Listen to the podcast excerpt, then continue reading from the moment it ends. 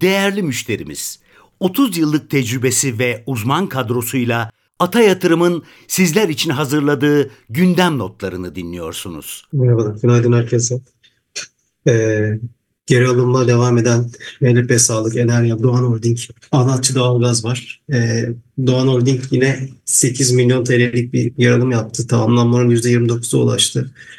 Ee, son dönemlerde genelde 13 liralardan e, yaptı. 12-13 liralar. Yine 13 liradan, 13.4 liradan yapmış e, durumda geri alımını. E, ya holdinglerde Sabancı Holding'i çok beğeniyoruz ama Doğan Holding'de e, ucuzluğuyla aslında dikkat çeken bir hisse. O açıdan takip ediyoruz onu da. E, bu geri alımlarda pozitif e, etkiliyor. Tutmaya çalışıyor en azından hisseyi şirket. Yani 13 liranın üstünde tutmaya çalışıyor diye düşünüyorum en son alımlara bakarak. E, aksaklık açıklayacak bugün. E, beklenti o ama hani e, şirkette dün konuştuğumda yetiştirmeye çalışıyorlar denetçiler ama hani bir aksama da olursa e, önümüzdeki günlerde de olabilir de büyük ihtimalle yetiştirecekler. Bu akşam herhalde aksaklığı görebiliriz. Yani enflasyon muhasebesi olduğu için tabii e, net karda e, yani beklentiden farklı bir rakam görürsek çok şaşırtıcı olmayacak. Analiz beklentileri şu anda 1 milyar TL civarı e, son çeyrek için. Burada Favök tarafında çok sürpriz beklenmiyor. O Favök beklentimiz bizim 1.4 milyar TL. E, ama yani net karda e, belki hafif hani bir negatif bir sapma görebiliriz diye düşünüyorum açıkçası. E, tabii yani zor aslında tahmin etmek ama en azından Favök tahmin ettiğimiz gibi gelirse bu bile e, iyi olabilir. Çünkü son e, 3-4 çeyrektir sürekli yükselen bir EBITDA Favök rakamı gördük. E, ilk çeyrekte 780'di, e, ikinci çeyrekte 840, üçüncü çeyrekte 1.2 milyar TL'ye yükselmişti. Beklentimiz işte dördüncü çeyrekte 1.4'e yükseleceği yönünde. Bu trend böyle devam ediyor e, ve tabii doların etkisi de var. Onu da söylemek lazım. Dolar TL kuru da e, artıştaydı. Şimdi bundan sonrası içinde yine e, ilk çeyrekte dördüncü çeyreğin üstünde bir e, fabrik rakamı yine yani görürüz gibi. Tabii şu an için çok erken bunu söylemek için ama trend e, olumlu. Çünkü akrilik fiyatlarında bir artış var. O açıdan da e, yani dipten e, bir artış görüyoruz. Dibi zaten Temmuz ayında görmüştük akrilik fiyatlarında. Oradaki trend hafif de olsa yani bir artış var o tarafta ve toparlıyor yani. O açıdan da baktığımızda bir e, pek bir sıkıntı görmüyoruz aksaklık için. Yani bizim önerimiz al yönünde. Dediğim gibi tam bu akşam göreceğiz hani sonuçları. Onun dışında başka ha, bir Alarko var. Alarko ile ilgili bir tane şirket haberi e, geldi dün akşam. E, gübre fabrik Alarko gübre fabrikaları e, bir tane alım yaptı. Bir gübre şirketi aldı. Verim Gübre diye 38 milyar dolara, şey milyon dolara pardon. E, burada tabii e, yani ile ilgili paylaşmamışlar pek bir şey ama yani Alarko bu organomineral ve kimyasal gübre daha çok organomineral ağırlıklı e, bir şirkete benziyor. Baktım biraz şirkete araştırdım. E, ama tabii küçük açısından yani 38 milyon dolarlık hani ciddi bir e, alım sayılmaz belki ama e, Alarko zaten hani e, açıklamıştı gübre tarafında büyüyeceğini. Seracılık da var mesela o taraflarda e, büyüyor gübre ve sera tarafında. O ona yönelik bir adım olarak değerlendirmek lazım. E, enerjinin payını e, azaltmaya çalışıyorlar ama yani azaltmaya derken tarım tarafında büyüyüp toplamdaki payı azalmış olacak otomatik olarak zaten. Yoksa hani yani bir satış e, planları yok enerji tarafında. Bu e, o ona yönelik bir hareket olarak e, algılanabilir. Yani hafif pozitif olarak değerlendirebilirdi. Benim söyleyeceklerim bu kadar. Teşekkürler.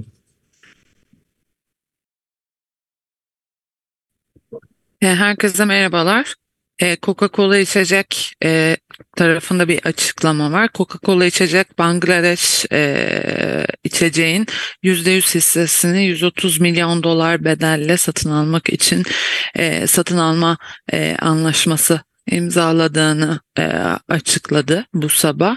E, yapılan anlaşmayla e, Coca-Cola Bangladeş'in e, %100'ünü 130 milyon dolar bedel e, firma değeriyle e, alacaklar. Bu işlem e, kapanış tahmini e, itibariyle e, tahmini net borcun düşülmesiyle hesaplanacak olan e, firma değeri üzerinden e, satın alınacak.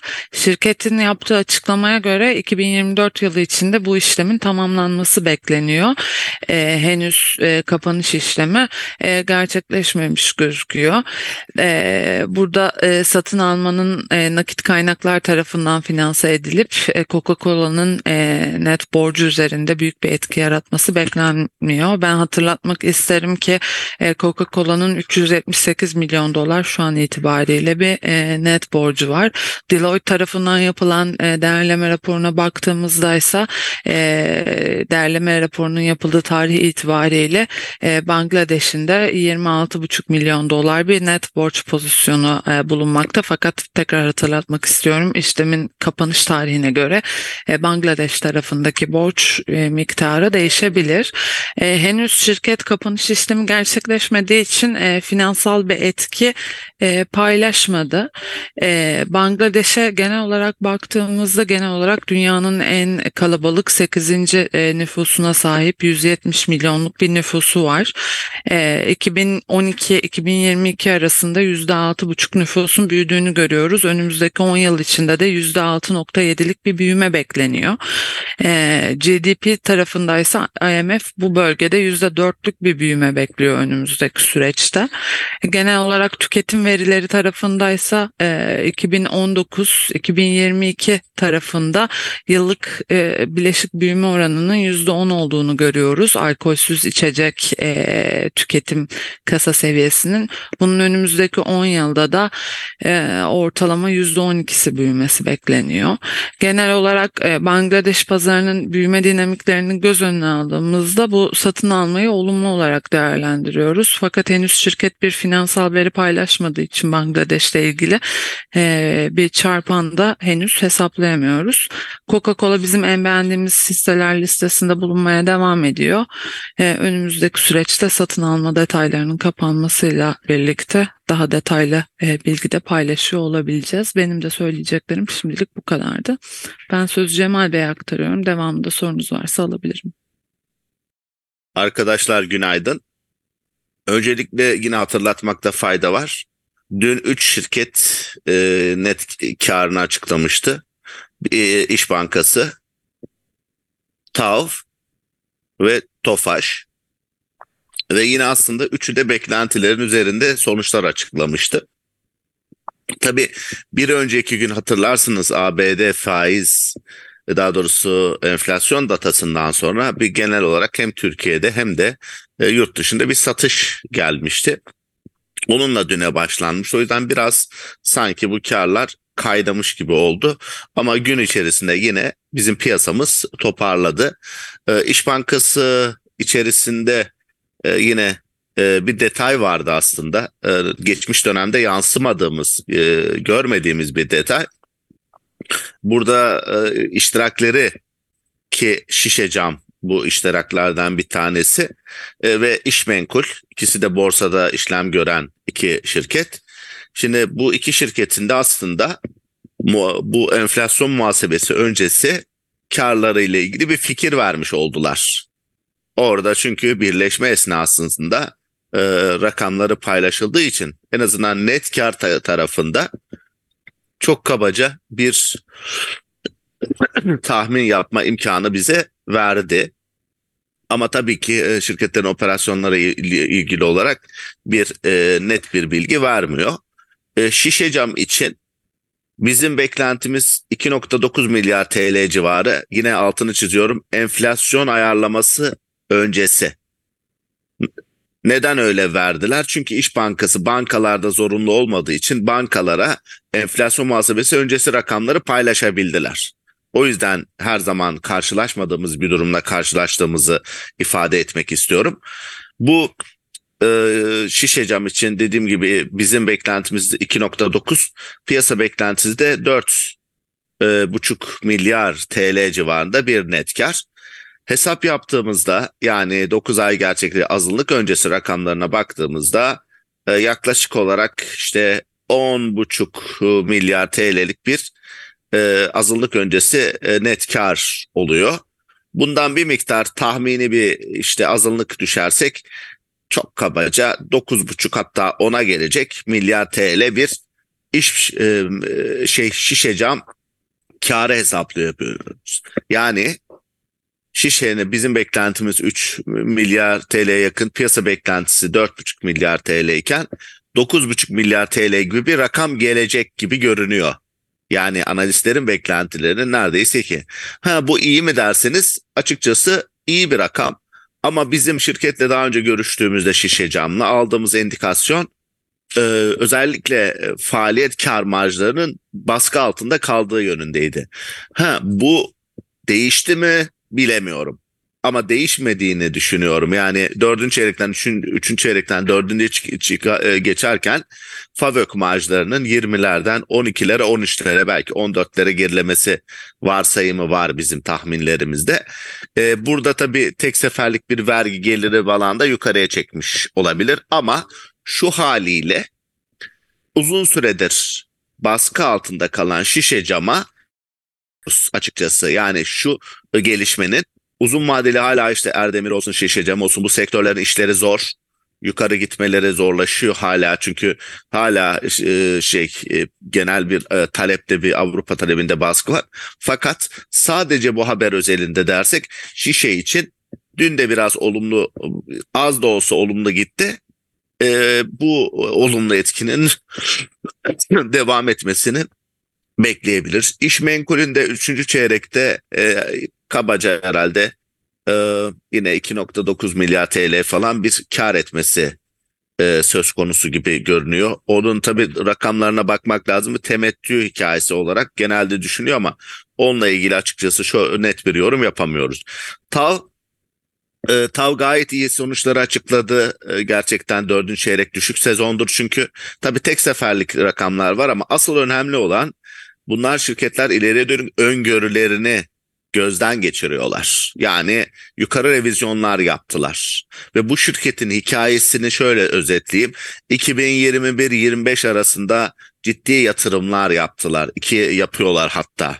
Bu yatırımda 2025 sonunda bitiyor. Tabii ki yeni şeyler girecektir. Yeni projelere her zaman girecekler ama işlerin ehliler. Bu yıl ortasında şey bitecek yine. Kazakistan ki büyük bir e, şey havalimanı orusunun ikinci fazı.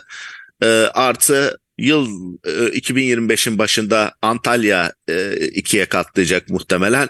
Daha sonra da Ankara. Yani 2025'in yani bu yıldan başlayarak aslında geçen iki yılın acısını çıkarma potansiyeli var. Çünkü hem FAVÖK rakamı açısından hem de borçluluğu azaltma noktasında daha iyi noktalar. O da yine en beğendiğimiz hisselerde devam ediyor. Tofaş'ı da tekrar hatırlatmak gerekirse dün biraz böyle kafa karışıklığı oldu. Sanırım hala piyasa enflasyon muhasebesi e, ayrımını yapmakta zorlanıyor. E, ama bir daha altını çizeyim.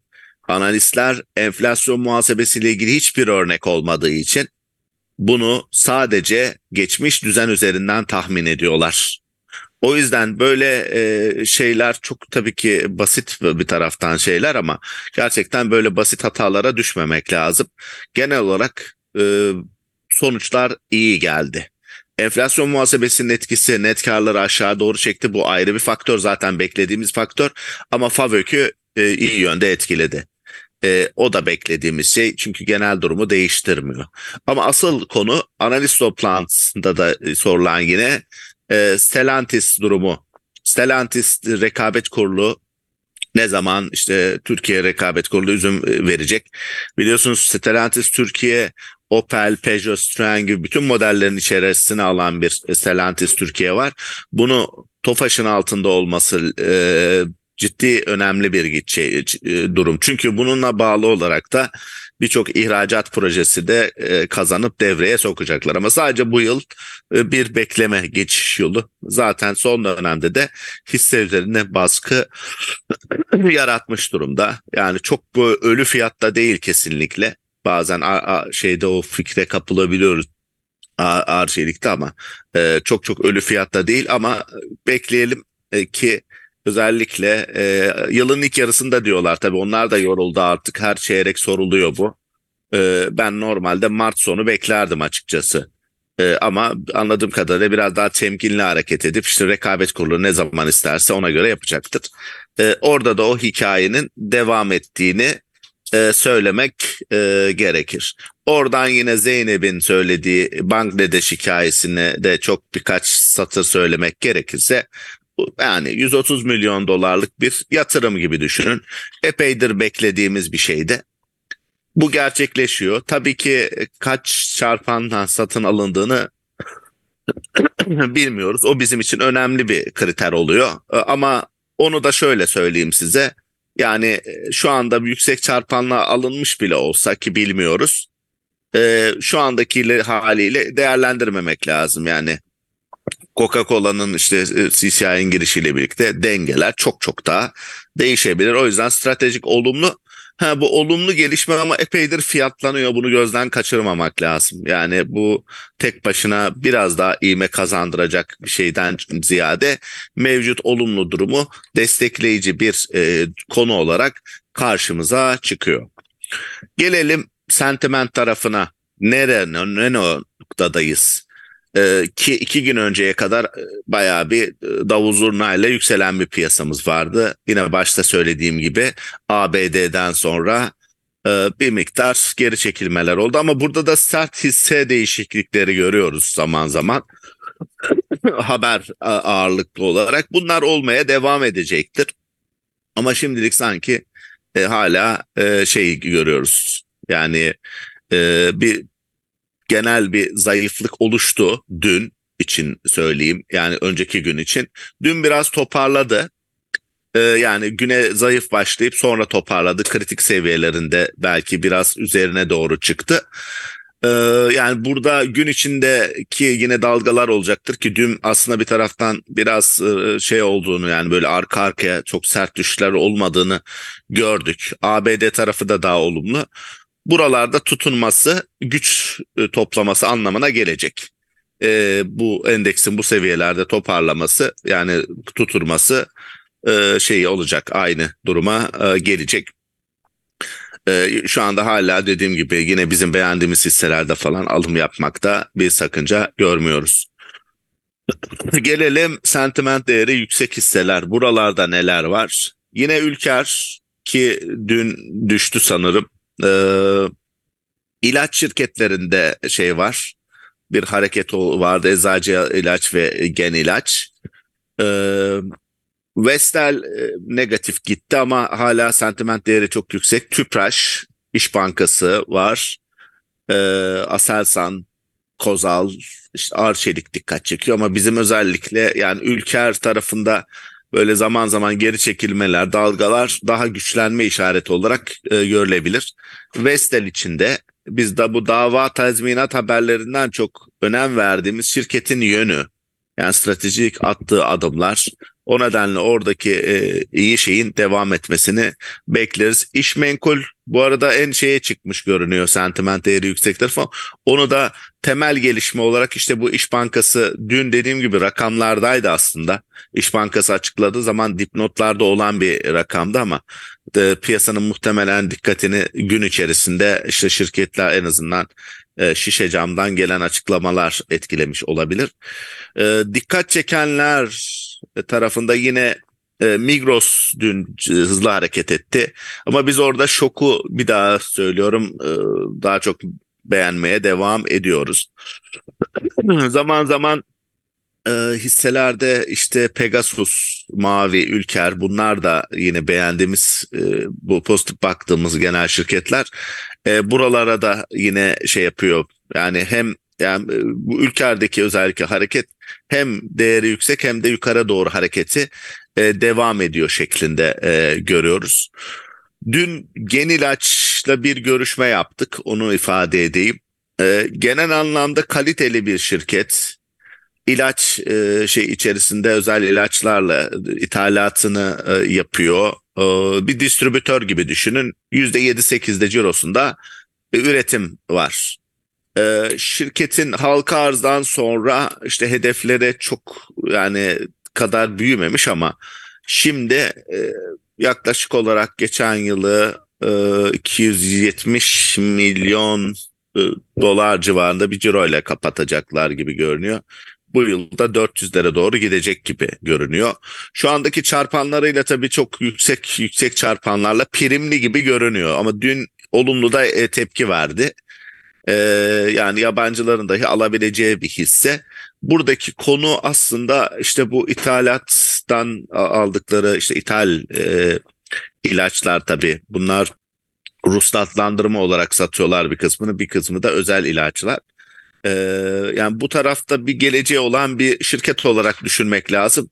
Ama ucuz buldunuz mu deseniz hayır yani ucuz noktada değil hisse. Ama yatırım yapılabilir şirket kategorisinde e, bunu da ifade etmekte fayda görüyorum. E, toparlayacak olursak sert düşüşlerin ardından dün biraz nefes alma ve yola devam etme şeyi gibi gör, görünüyor. Ee, gün içerisinde işte yine bizim beğenip de geride kalmış hisselerde e, hareketler olabilir. E, ayrıca e, muhtemelen bu diyorum ya şişenin baskı altındaydı. E, bu kar muhtemelen kar rakamları şey içerisinde biraz olsun e, az da olsa bir katkı e, sağlayabilir. Yine işte TAV, TOFAŞ bunlar içinde e, olumlu tarafta devam ediyoruz. Yine perakende mesela bizim diğer beğendiklerimiz hisselerimiz hisselerde de bir sıkıntı şimdilik yok. E, bu şekilde genel bir güne başlamayı e, tavsiye ediyoruz diyebilirim. E, herhangi bir sorunuz varsa ya da yorumunuz varsa da bunları e, tabii ki cevap verebiliriz. Türkcell'le ilgili bazen sorular geliyor. Ne oluyor şeklinde. Yani Türkcell'in biz e, açıkçası yani e, iyi yönde gittiğini düşünüyoruz. Operasyonlar olarak e, bir herhangi bir sıkıntı yok. Bağışı bir kısmını üçüncü çeyrekte ödemişlerdi. Şimdi Ocak'ta ödeliyorlar ama dördüncü çeyreğe doğru bir e, o rakamda gelecek. Ama onu bile koyarsak biz e, genel anlamda yine dördüncü çeyreğe de iyi bir rakamla e, şey yaptıklarını görüyoruz. E, kapatacaklarını e, açıkçası düşünüyoruz. Burada genelde zaten piyasa beklentileri de 4,5 4,5 milyar TL civarında Türksel için. 20'sinde açıklayacaklarmış. Şimdi 20 Mart bu arada o şey değil Şubat değil. Aslında bu şeyi de koyduklarını düşündüğümüzde bağışı da ee, gayet makul. 2024 yılı için biraz daha da önü de açık olarak şimdilik tercih etmeye devam ediyoruz. Türkcell'i de Türk Telekom'a karşı. Bu kayıtta yer alan yatırım, bilgi, yorum ve tavsiyeleri yatırım danışmanlığı kapsamında değildir. Sağlıklı ve bol kazançlı günler dileriz.